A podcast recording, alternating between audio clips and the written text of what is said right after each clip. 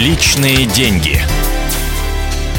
Добрый день, дорогие друзья. Меня зовут Евгений Великов. Это программа «Личные деньги». И сегодня наш эксперт Валерий Чумаченко, руководитель проекта «Финансовая грамота» Российской экономической школы. Валерий, добрый день. Добрый день. А, какие основные а, враги личного капитала? Вот мы хотим создать ну, какой-то свой капитал. Вот все к этому стремятся, стать немного богаче.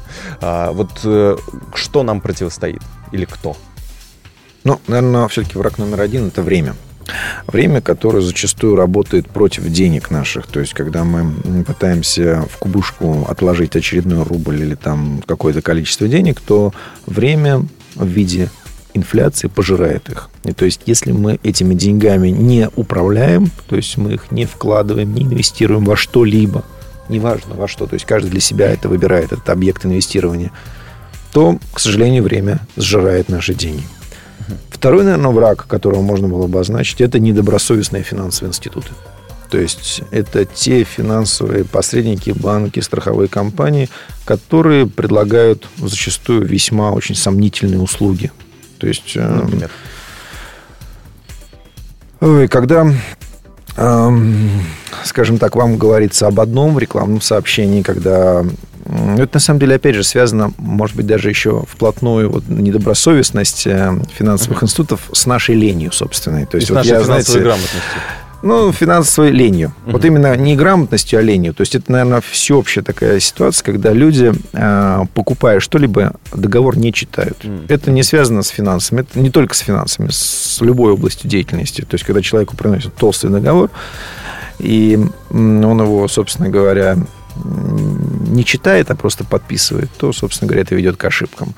Но а, самое, почему, собственно говоря, обвинил, говорю, не, такие вот недобросовестные финансовые институты, это те, которые обучают своих продавцов рассказывать только о преимуществах того или иного инструмента и умалчивать о рисках, связанных с инструментом. Вот, наверное, я бы отнес их к категории недобросовестных. Либо, может быть, это даже категория недобросовестных сотрудников, угу. то есть которые именно рассказывают только о этих вещах.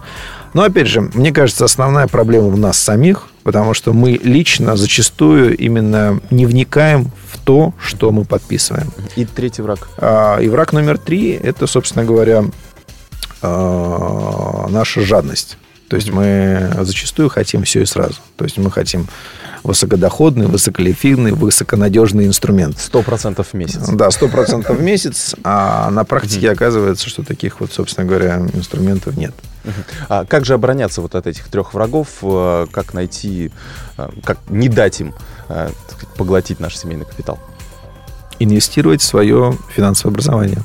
Я имею в виду финансовое, личное финансовое образование. Я не говорю о том, что вам нужно идти сегодня сейчас все бросить и бежать, поступать на финансовый факультет университета. Я говорю о том, что необходимо просто пытаться вникнуть в то, что вы делаете. То есть, на самом деле, это критическое восприятие любой информации. То, я думаю, чему учат каждого из нас с детства, но зачастую многие из нас забывают.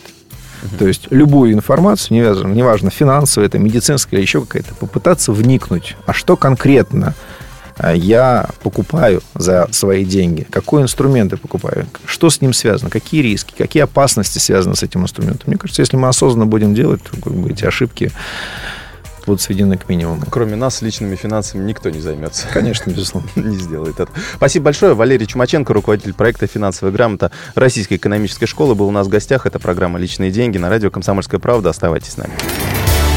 Личные деньги.